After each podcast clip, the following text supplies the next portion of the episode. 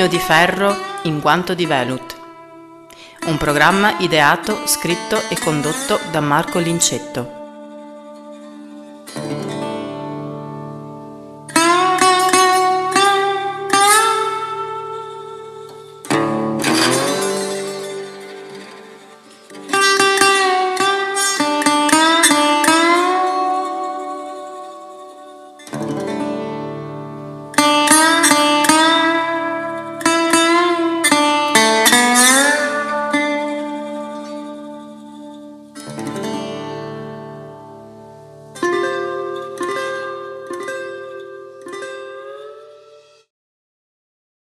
Io credo che quando il re è nudo è necessario dirlo.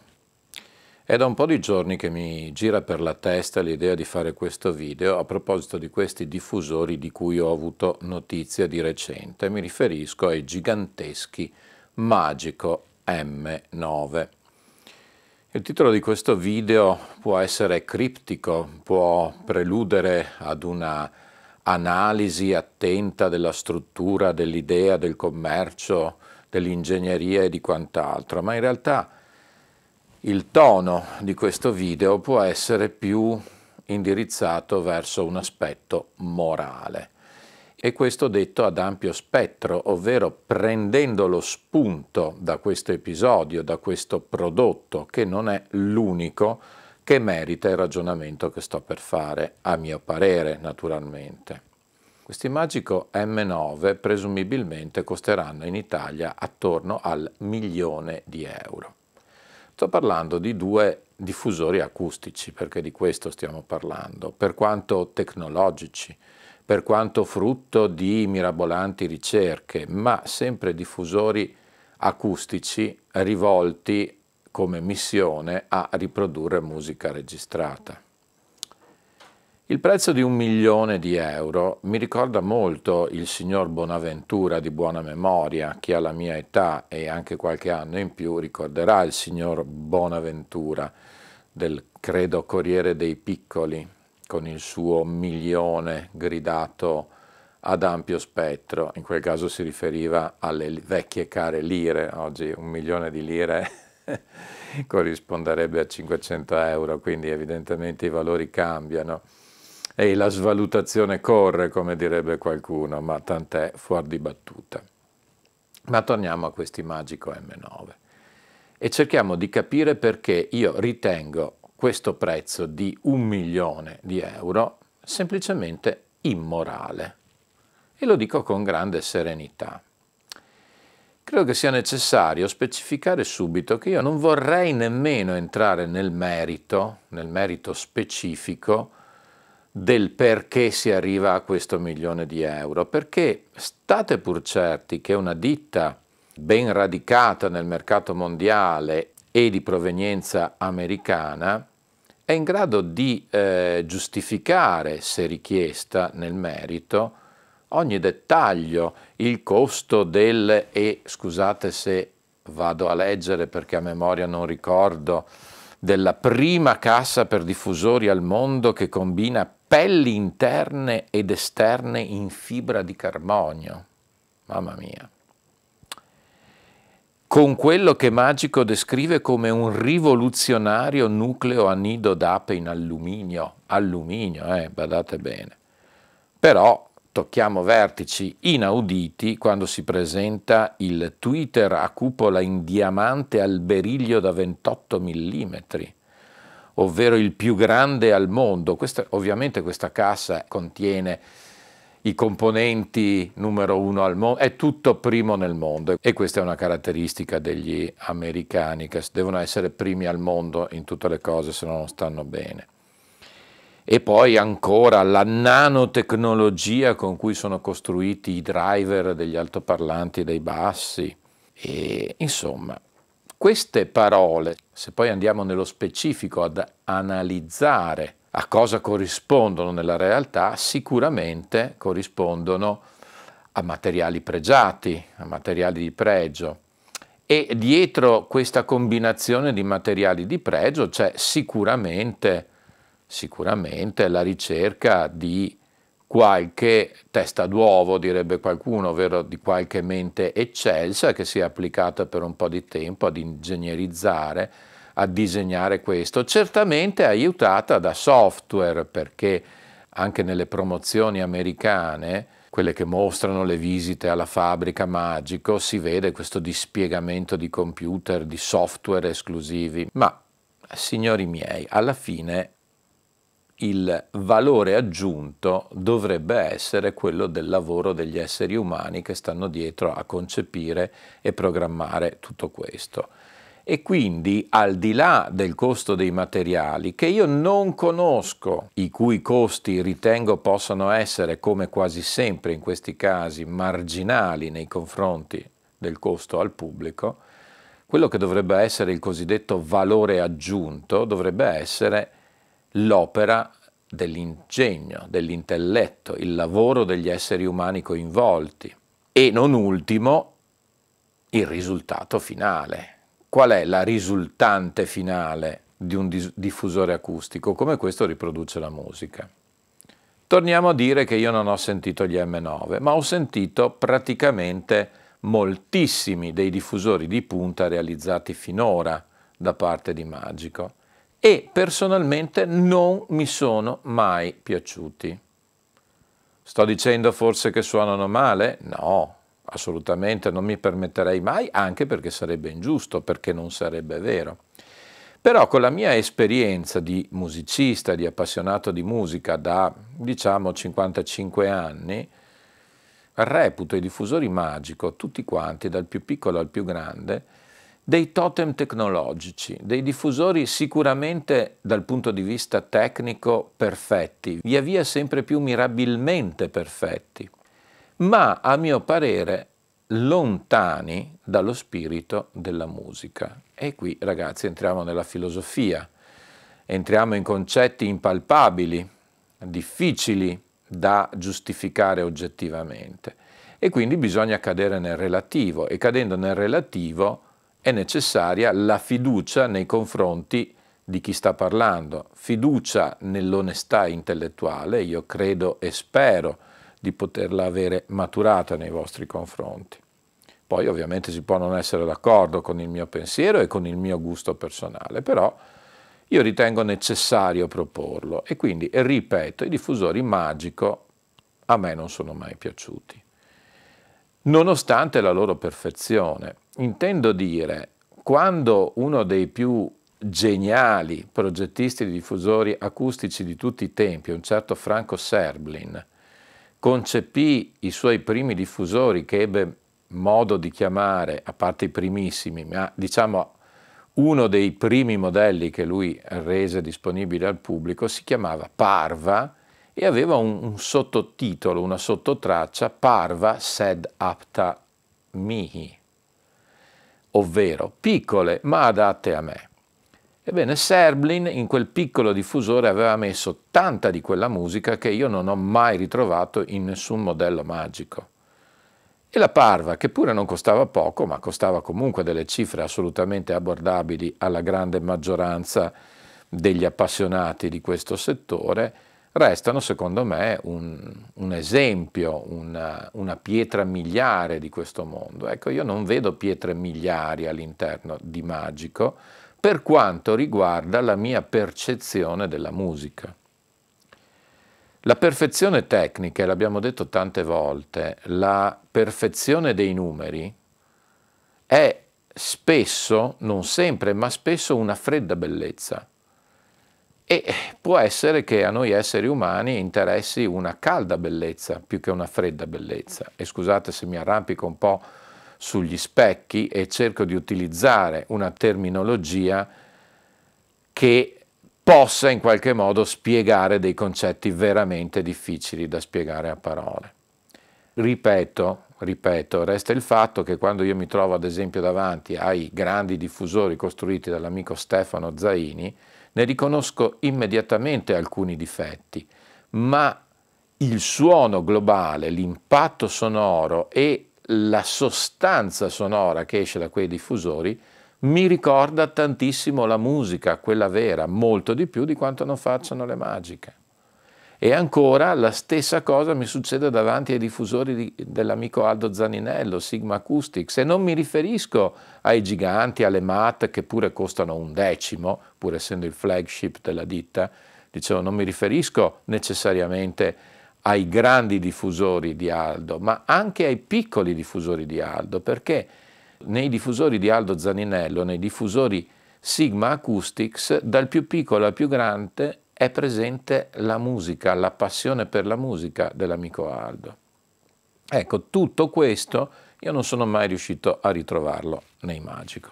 Naturalmente è un mio punto di vista, perché sicuramente c'è un vasto pubblico a cui questi diffusori piacciono e anche molto e io non voglio discuterlo. Ma torniamo allora e a questo punto al valore aggiunto che dovrebbe giustificare il prezzo di questo oggetto e mi vedo costretto a fare un parallelo, a fare una similitudine con un altro oggetto per la musica che non è un diffusore, è un pianoforte e quindi uno strumento che genera la musica che poi i diffusori devono riprodurre. Quindi, se mi concedete, almeno pari importanza. E allora, visto che si gioca a chi ce l'ha più lungo, a chi è più grande, a chi ha più questo, a chi ha più quello, vado a citare il più grande pianoforte a coda esistente al mondo, che è il Borgato L333, un prodotto frutto dell'ingegno di questo artigiano veneto, mio concittadino, che ha costruito il più grande pianoforte al mondo, il più lungo, il più pesante probabilmente anche. La, il 333 è appunto la lunghezza del pianoforte, della coda del pianoforte, 333 centimetri Ricordo che la concorrenza più vicina è ferma a 308, 30 cm più corti. Ma al di là di questo, il Borgato 333 è un pianoforte interamente costruito a mano e richiede il lavoro di alcuni artigiani per circa un anno. Utilizza esclusivamente un legno molto particolare ricavato da una foresta tedesca che ha determinate caratteristiche acustiche che garantiscono un certo risultato e all'interno di uno strumento di questo tipo c'è comunque molta tecnologia per sopportare le enormi forze, le, le grandi tensioni in gioco all'interno di questo strumento. Quindi c'è tanta tecnologia, c'è ingegno, c'è dimensione, c'è potenza di suono, è il primo al mondo, insomma, parliamoci chiaro. Ebbene, questo Borgato 333 costa 333.000 euro sicuramente è una cifra importante, ma, signori miei, corrisponde, neanche farlo apposta, esattamente a un terzo del prezzo proposto per il diffusore che si dovrebbe limitare a riprodurre il suono di quello strumento. E ho fatto questo esempio non a caso. E allora questi due terzi di differenza dove stanno? Forse che gli ingegneri che hanno progettato la Magico sono più intelligenti di Luigi Borgato? Meritano di più di Luigi Borgato e dei suoi collaboratori? Hanno una valutazione superiore? Io francamente non credo. Quindi andare a giustificare questo prezzo di questi diffusori per me è veramente, veramente difficile. Ma mi spingo oltre, perché questo video non poteva non farmi spingere oltre ovvero a una considerazione sul prezzo del lusso, degli oggetti di lusso, perché di questo stiamo parlando, ovvero di un mercato florido e decisamente più importante di quanto si possa normalmente immaginare, che finisce con il rivolgersi evidentemente a un certo tipo di pubblico. Allora, chi è che può spendere un milione di euro per un diffusore? Come minimo un milionario, ma non un milionario che possiede un milione, un milionario che possiede svariati milioni e probabilmente anche i miliardari. Ebbene, quanti sono costoro nel mondo?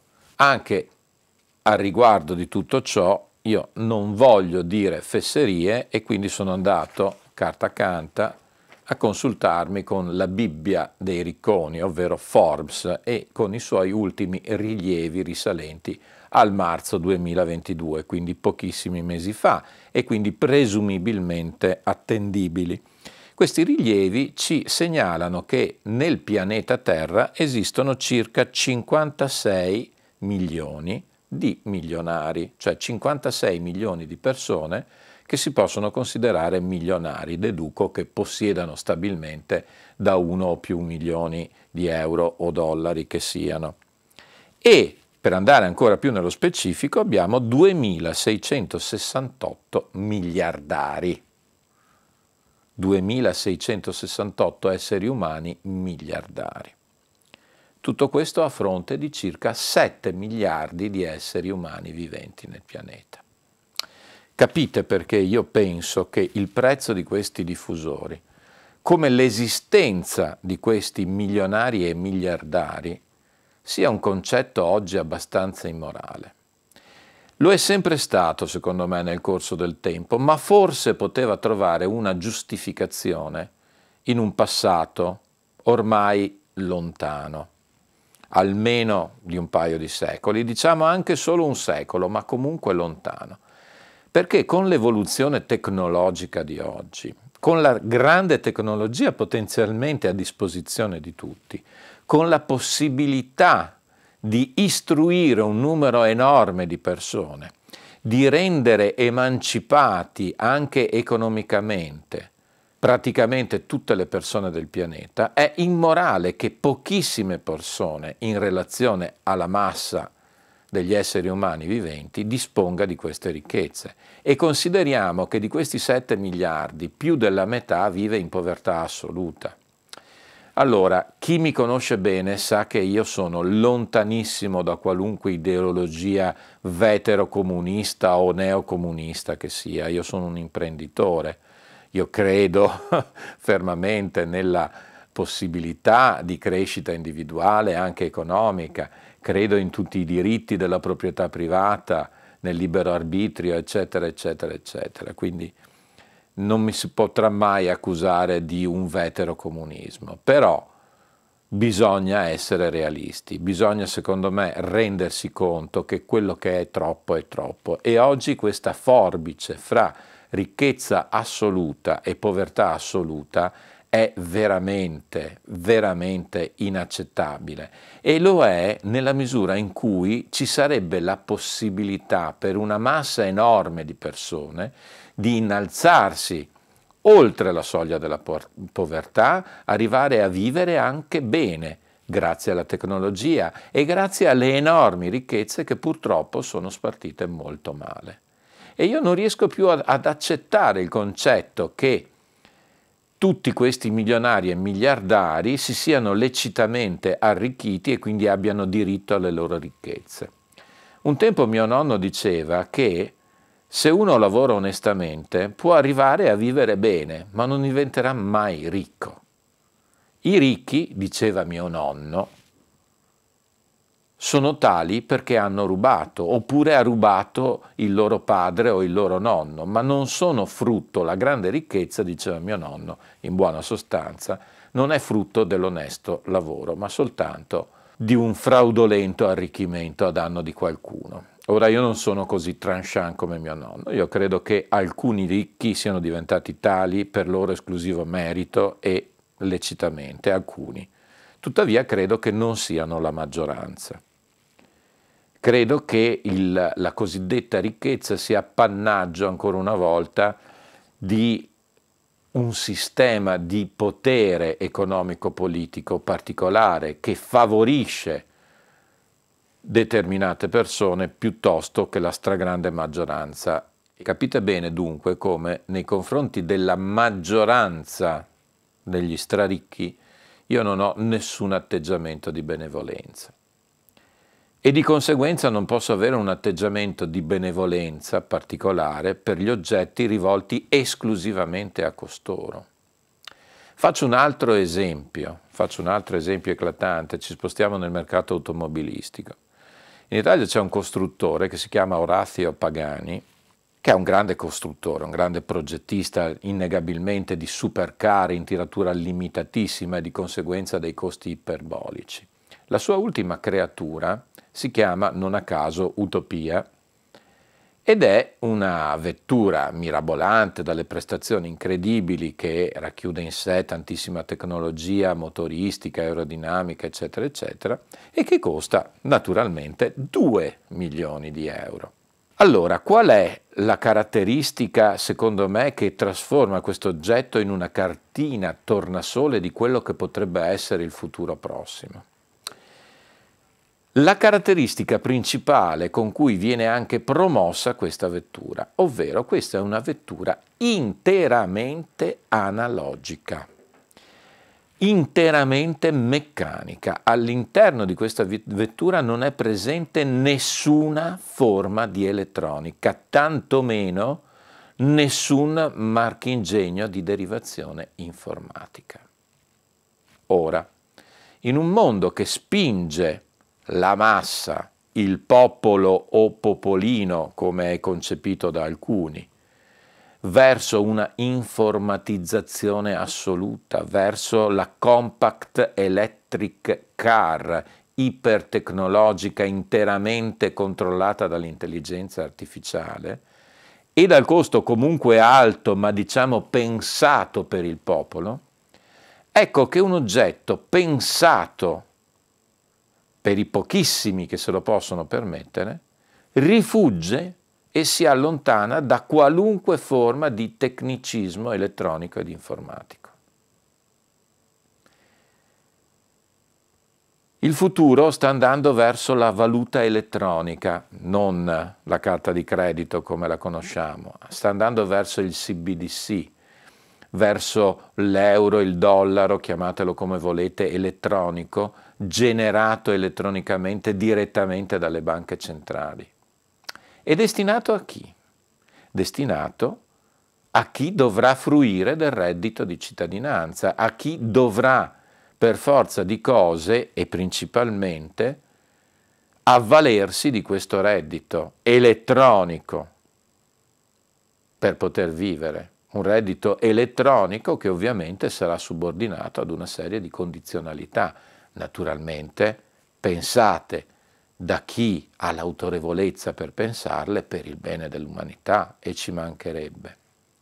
State pur sicuri che chi dispone del denaro per potersi comprare una Pagani Utopia interamente analogica, continuerà ad avere a disposizione quei piccoli quantitativi di denaro reale o equivalente contro valore prezioso, l'oro di turno o quant'altro, che chi sarà costretto ad avvalersi del reddito di cittadinanza non potrà mai più avere.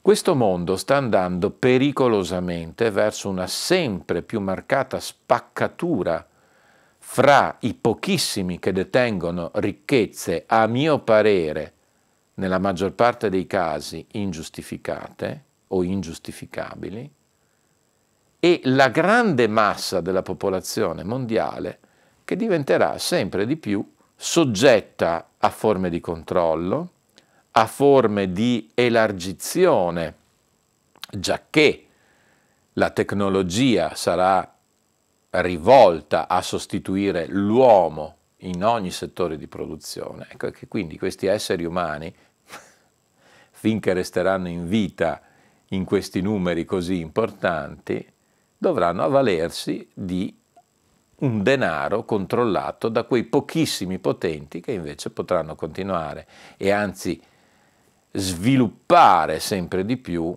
il loro status di padroni del mondo e di ricchi assoluti, ricchezze spesso incommensurabili per quanto grandi. Ecco perché io critico e non ho un atteggiamento di benevolenza nei confronti delle Magico M9 e, come avete ben capito, di tutti quei prodotti che smaccatamente, smaccatamente si rivolgono a un certo tipo di pubblico. E nessuno mi venga a dire che la tecnologia implementata in quelle macchine serve a migliorare gli oggetti dei poveri. Non è vero, non è vero, lo è sulla carta, lo è di facciata, ma come Aldo Zaninello, Franco Serblin, Stefano Zaini, per citare tre amici del nostro settore, sanno fare, riescono a produrre oggetti di grande qualità, dal volto ancora umano, ancorché costoso necessariamente, ma ancora umano, anche se non dispongono di tutta questa mirabolante tecnologia a pioggia derivante dalla progettazione di questi geniali progettisti, in questo caso americani. So che questo video genererà polemiche, pazienza, io ormai ho questa mission di dire sempre solo quello che penso, anche perché mi sono reso conto che siete veramente in tanti a seguirmi e nel recente incontro milanese in tanti siete venuti a salutarmi e in tanti avete dichiarato la vostra fiducia nella mia onestà intellettuale. Quindi io oggi sono sempre più compreso e responsabile di questa fiducia che voi mi concedete. E quindi non voglio tradirla e se ci sono delle cose importanti da dire mi sento in dovere di dirle, anche se magari potranno non piacere a qualcuno. Anche per oggi siamo arrivati al termine di questo video e inevitabilmente, inesorabilmente, anche per oggi, that's all, folks.